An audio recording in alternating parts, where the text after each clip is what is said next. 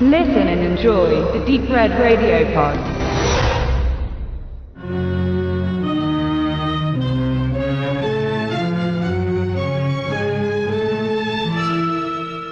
Wunderschöne gute Nacht.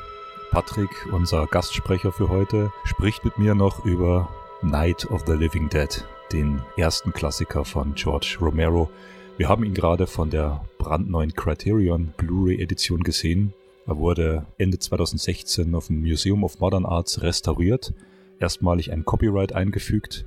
Der Film feiert aktuell sein 50-jähriges. Und der Stefan hat ihn heute zum ersten Mal ungeschnitten gesehen und in kompletter Spielfilmlänge, in kompletter Fassung. Wir möchten euch heute noch kompakt einen Einblick geben, was dieser wichtige Klassiker von George Romero heute noch für einen Eindruck auf uns hat und was er natürlich damals für eine auch politische Bedeutung hatte. Night of the Living Dead von 1968, dem dann zehn Jahre später der berühmte Dawn of the Dead und 85 Day of the Dead als Zombie-Trilogie folgten, ist komplett in Schwarz-Weiß gehalten, dauert nur ungefähr 95 Minuten, ist kompakt erzählt und zieht den Zuschauer zu Beginn in eine Zombie-Epidemie rein. Man weiß überhaupt nicht, woher die Zombies kommen, woher die Untoten kommen. Ähm, ein Pärchen besucht das Grab des Großvaters und der männliche Begleiter wirkt schon ja leicht gotteslästerisch und äh, eben nicht der Situation angemessen, die Toten zu ehren. Und erste Donnerschläge am Himmel kündigen sich an, sodass wenig später der erste Untote um die Ecke kommt und der Frau bloß noch die Flucht bleibt in ein nahegelegenes Haus. Das ist schon sehr intensiv und rasant inszeniert, wie dann wenige Jahre später in Texas Chainsaw Massacre. Patrick, Night of the Living Dead, wie oft schon gesehen? Das ist tatsächlich das zweite Mal für mich. Ähm, das erste Mal habe ich den in einer Arte-Fassung gesehen. Ähm, ich glaube, die war auch ungeschnitten. Äh, damals allerdings war das noch äh, sehr verwaschen und ähm, etwas äh, schäbig vom, vom Look her. das lag einfach daran, dass tatsächlich ursprünglich der Film unter einem anderen Titel gedreht wurde und ausgeliefert wurde und ohne das Wissen von Romeros wurde aber der Titel dann geändert, sozusagen, in Night of the Living Dead. Und dabei wurde die, der Titel, das Copyright war dort aufgedruckt, wo das, äh, oder eingebrannt, wo der Titel war. Ähm, der ist aus, äh, ist dann mit verschwunden, sodass der Film tatsächlich in den USA über Jahrzehnte gemeinfrei war. Also man konnte ihn direkt auf der Wikipedia-Seite sogar einfach abspielen. Und äh, dadurch hat man ihn auch nicht groß restauriert, jeder konnte ihn veröffentlichen. Jetzt ist es zum ersten Mal, ich glaube, das Museum of Modern Art haben wir hier gesehen, äh, hat das mit restauriert und äh, er strahlt in einer Pracht, wie man ihn vielleicht äh, noch nie gesehen hat. Also äh, unglaublich scharf, die Naturaufnahmen äh, leuchten, es funkelt alles, es ist alles sehr äh, äh detailgetreu. Detailgetreu, ja. Genau. Jetzt ist Night of the Living Dead natürlich äh, ein sehr einfach gedrehter Film, bewusst. Also die äh, verbarrikadieren sich in einem Haus, spielt eigentlich dann fast, oder spielt eigentlich den ganzen Film lang nur noch in dem Haus. Die Bildsprache ist durchdrängt von so gewöhnlichen Gegenständen wie äh, Brettern, Holzbrettern, äh, einfaches Möbelinterieur, einfaches Handwerkszeug. Äh, es wird mit Nägeln, mit äh, Hammern werden die Fenster zubarrikadiert. Man versucht sich abzuschotten von der Umwelt, ja, weil von draußen eben diese nicht einzuordnende böse Macht, die, die Menschen, die sich gegen sich selber letztlich wenden, die Untoten, die auferstanden sind, ja, vor denen gilt es sich zu schützen. Und dann kommt natürlich noch dieser Kniff mit der Ebene, dass auf einmal, ja, nach einigen Minuten, sagen wir nach, nach einer guten halben Stunde aus dem Keller, dann zwei lebende, also noch normale lebende Menschen nach oben in das, in das Level 1, also in das, ins Erdgeschoss kommen und man sich fast selber über den Haufen schießt. Und dann beginnt der innere äh, Kampf, dieser, dieser, dieser soziale Konflikt im Haus, alles sehr dicht komprimiert, dass die Menschen im Haus versuchen, Regeln aufzustellen, äh, wie man sich am besten verhält, um gegen die da draußen zu überleben. Und da beginnt, und das macht halt diesen doch recht simplen Film, oder sag mal, nicht simplen, sondern einfach gedrehten Film, gibt ihm so eine komplexe Qualität, dass hier so ein zwischenmenschliches äh, bis aufs äh, bis aufs beinharte Drama ausbricht. Ja? Dass, dass die Menschen sich gegenseitig misstrauen, dass äh, der eine eine bessere Idee wie der andere hat und versucht Regeln aufzustellen und dann noch dieser Moment eigentlich, dass der schwarze Hauptdarsteller, der eigentlich diese Rolle war für einen Weißen geschrieben, Und wie kam das, Patrick? Der sprach vor oder der? Ja, also der schwarze Darsteller, ähm, der wurde einfach, ähm, also die Rolle wurde nicht direkt für ihn geschrieben, aber er war einfach auch einer der besten Schauspieler da, also hat man ihn dann auch äh, verpflichtet. Ja, man konnte aber nicht groß Werbung mit ihm machen.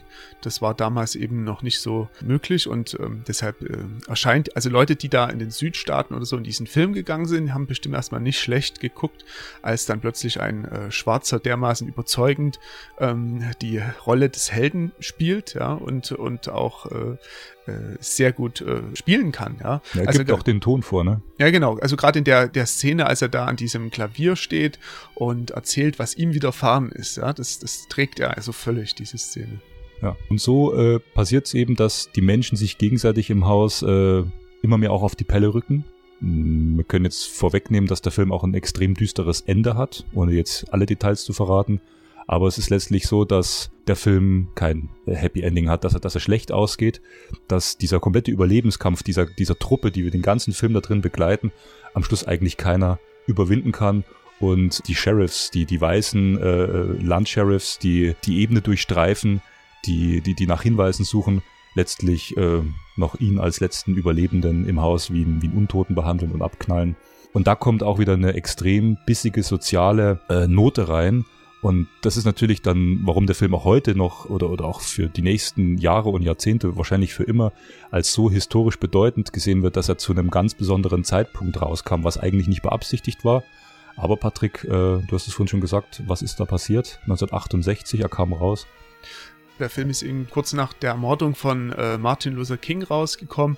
Und das war natürlich noch besonders verstörend, dass jetzt gerade noch der die schwarze Hauptfigur oder Identifikationsfigur dann am Ende äh, getötet wurde. Und man sieht ja, wie er mit solchen Haken rausgezogen wurde mit diesen schockierenden äh, Fotografien, die aus der Zeitung stammen könnten. Und das verweist natürlich auch äh, oder hat sicherlich damals auch den Zuschauer erinnert an das ganze äh, Jahrzehnt auch des Schreckens der, äh, der 60er. Das heißt, wir hatten in den 60ern äh, in ganz Amerika überall diese Unruhen, also diese, diese Rassenunruhen, sagte man ja damals. Ja, alles, was in diesem Zuge passiert ist. Äh, wir haben das übrigens auch filmisch in einem 1962 äh, in einem, finde ich, wegweisenden Film äh, verarbeitet, nämlich von Roger Corman, The Intruder, ja. Und äh, der heißt Weißer Terror auf Deutsch. Und da spielt die Hauptrolle William Shatner.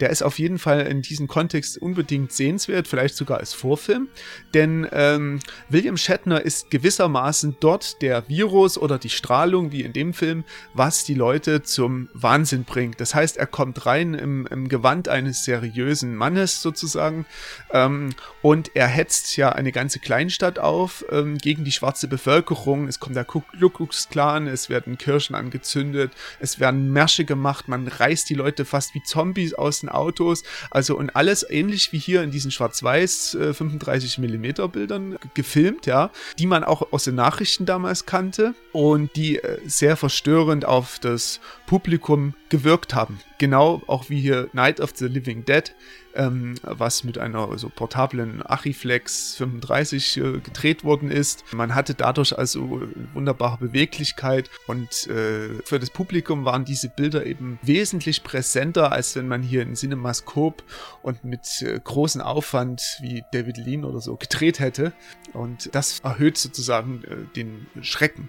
Und Schrecken ist vielleicht auch ein gutes ähm, Stichwort, dass solche Filme wie hier von Romero immer eben diese, äh, also sie sind auch Kinder ihrer Zeit, sage ich mal, ähm, die sind eben wie ein Schnappschuss der realen Geschehnisse, also wir haben ja schon über die 60er gesprochen, aber wenn wir weiter zurückgehen zum Beispiel, meinetwegen in das expressionistische Kino der Weimarer Republik, wo gleich nach dem Ersten Weltkrieg Filme wie das Kabinett des Dr. Caligari rauskamen, auch mit so einer Art äh, Ghoul, so einer Zombie-Figur, dieser Cesare, der da als ähm, äh, Schlafwandler, als Somna Nabula dort die Leute mordet. Ähm, oder wir haben der, der Golem, der beschwört wird, um die Leute zu schützen, dann aber sozusagen ausbricht. Äh, Nosferatu, also alles Dinge, wo auch diese Schrecken des Ersten Weltkrieges, wo viele Amputierte, viele entstellte Menschen dann über die Straßen liefen, verarbeitet wurden. Und das macht eben auch solche Filmwerke wie Night of the Living Dead heute immer noch einzigartig oder äh, sehenswert, weil sie eben uns auch die Zeit verstehen lassen und gleichzeitig Inspiration auch für kommende Regie-Generation, Regisseursgeneration geworden sind. Zum Beispiel Frank Darabont, bekennender Fan dieses Films ist. Und so, wie du gesagt hast, dass aus der Geschichte oder aus dem Zeitgeist, das in den Filmen immer reflektiert wird, dass Spielfilme immer eine Reflexion des, des, des kulturellen Zeitgeists sind. Bei Night of the Living Dead eben sehr stark. Vietnamkrieg spielt ja auch noch eine Rolle. Und innerhalb des Genres natürlich wegweisend. Ähm, noch in Schwarz-Weiß gedreht, bewusst in Schwarz-Weiß gedreht, wie wir gesagt haben, auch in die Zwischenschnitte mit den im Film integrierten Nachrichtenbildern, diese Newsfeeds, um das alles noch realistischer wirken zu lassen und auf den Zuschauer, sag ich mal, einzubrechen, ist natürlich dieser Film, der jetzt schon 50 Jahre auf dem Buckel hat, äh, wegweisend für alles, was im Horror oder im Zombie-Genre, auch im Splatterfilm später dann kam. Also es gibt hier erste Szenen, wo wirklich grafisch sichtbar ist, wie die Untoten eben Gedärme fressen. Ähm, natürlich aus heutiger Sicht ist man da abgehärteter, wenn man jetzt Serien wie Walking Dead sieht äh, oder äh, bestimmte Filme von Tarantino, wo es weitaus härter zur Sache geht oder dann komplett ins Genre reingeht. Aber das war damals natürlich, das hat die Leute mega verstört im Kino und da wurde dann auch relativ schnell zensiert. Es sind recht einfache Effekte, aber sehr effektiv gemacht. Ne? Ohne dass es in irgendeiner Form lächerlich wirkt, dass es irgendwie billig wirkt, auch wenn es einfach gemacht ist. Es war letztlich wegweisend. Und ich denke mal, unsere Hörer haben den Film, also gehört hat von dem Titel natürlich schon jeder und äh, gesehen haben wohl auch die meisten. Gibt's noch was, was dir auf dem Herzen liegt, über den Film loszuwerden. Außer dass er jetzt natürlich ja eigentlich wirklich erstmalig in einer ordentlichen Qualität rausgekommen ist, in einer überragenden Qualität. Es gab viele Bootleg-DVDs, glaube ich, auch in Deutschland, weil auch hier die rechte Frage immer hin und her ging. Also war immer recht bescheidener Qualität zu erleben. Und ähm, ja, diese, also diese Grenzüberschreitung, die du so angesprochen hast, ist, das ist genau der Punkt. Also man sieht ja hier ähm, äh, nicht nur, dass, äh, dass die Tochter ihren Vater sozusagen äh, aufisst oder anbeißt, man sieht aber auch äh, nackte Frauen durch die Handlung laufen, völlig selbstverständlich, also wie an so einem äh, DDR-Nacktbadestrand könnte man denken, also ohne, wo es keine äh, offiziell keine, keine Grenzen gibt, wo jeder gleich ist, hat man damals gesagt, ja, ohne Kleider. So könnte man sagen, alle Zombies sind auch irgendwie gleich. Es gibt keine gesellschaftlichen Unterschiede mehr. Es gibt einfach nur noch das dumpfe Dasein, ja, äh, das finde ich doch sehr interessant und war natürlich damals schockierend, aber ist bestimmt auch, ist auch so eingesetzt worden, um eben auch diese bewussten Emotionen hervorzurufen. Ich sage mal so, in der Literatur gibt es oftmals ähm, äh, gibt's diese Überlegungen, dass man den Leser erst tief hineinziehen muss in die Hölle sozusagen. Also ich habe das vor ein paar Jahren mal über diesen äh, Jonathan Little, die Wohlgesinnten, äh, gelesen, der diesen Holocaust-Roman geschrieben hat. Extrem voller plastischer äh, Gewalt, wie man es bisher in der Literatur noch nie gekannt hat. Und hat er gesagt, ja, wenn man erfahren will, wie furchtbar das war, auf ein Feld 2000, 3000 Leute abzuknallen, knallen, dann muss man das als Leser mitfühlen und dann regen sich erst ernste und wahrhaftige Emotionen beim Zuschauer. Sonst ist es einfach oberflächlich und ähm, man geht eben drüber hinweg und zum nächsten Programm. Und nach diesem Film ist das eben nicht so. Also man ist so ähm, schockiert von diesen, auch gerade diese Schlussszenen und so weiter, dass man vielleicht auch selbst äh, nachdenkt und seine Realität ein bisschen hinterfragt. Also es ist auf jeden Fall ein äh, essentieller, spannender und äh, ja, sehr nachdenklich stimmender Horrorfilm mit einem großartigen Finale, das in den letzten zehn Minuten nochmal ganz groß auffährt. Und damit, liebe Hörer, entlassen wir euch mit unserem Klassiker in die Welt von George Romero, den wir auch mit diesem Podcast nochmal letzten Tribut zollen, der ja vor wenigen Monaten von uns gegangen ist. Danke, tschüss.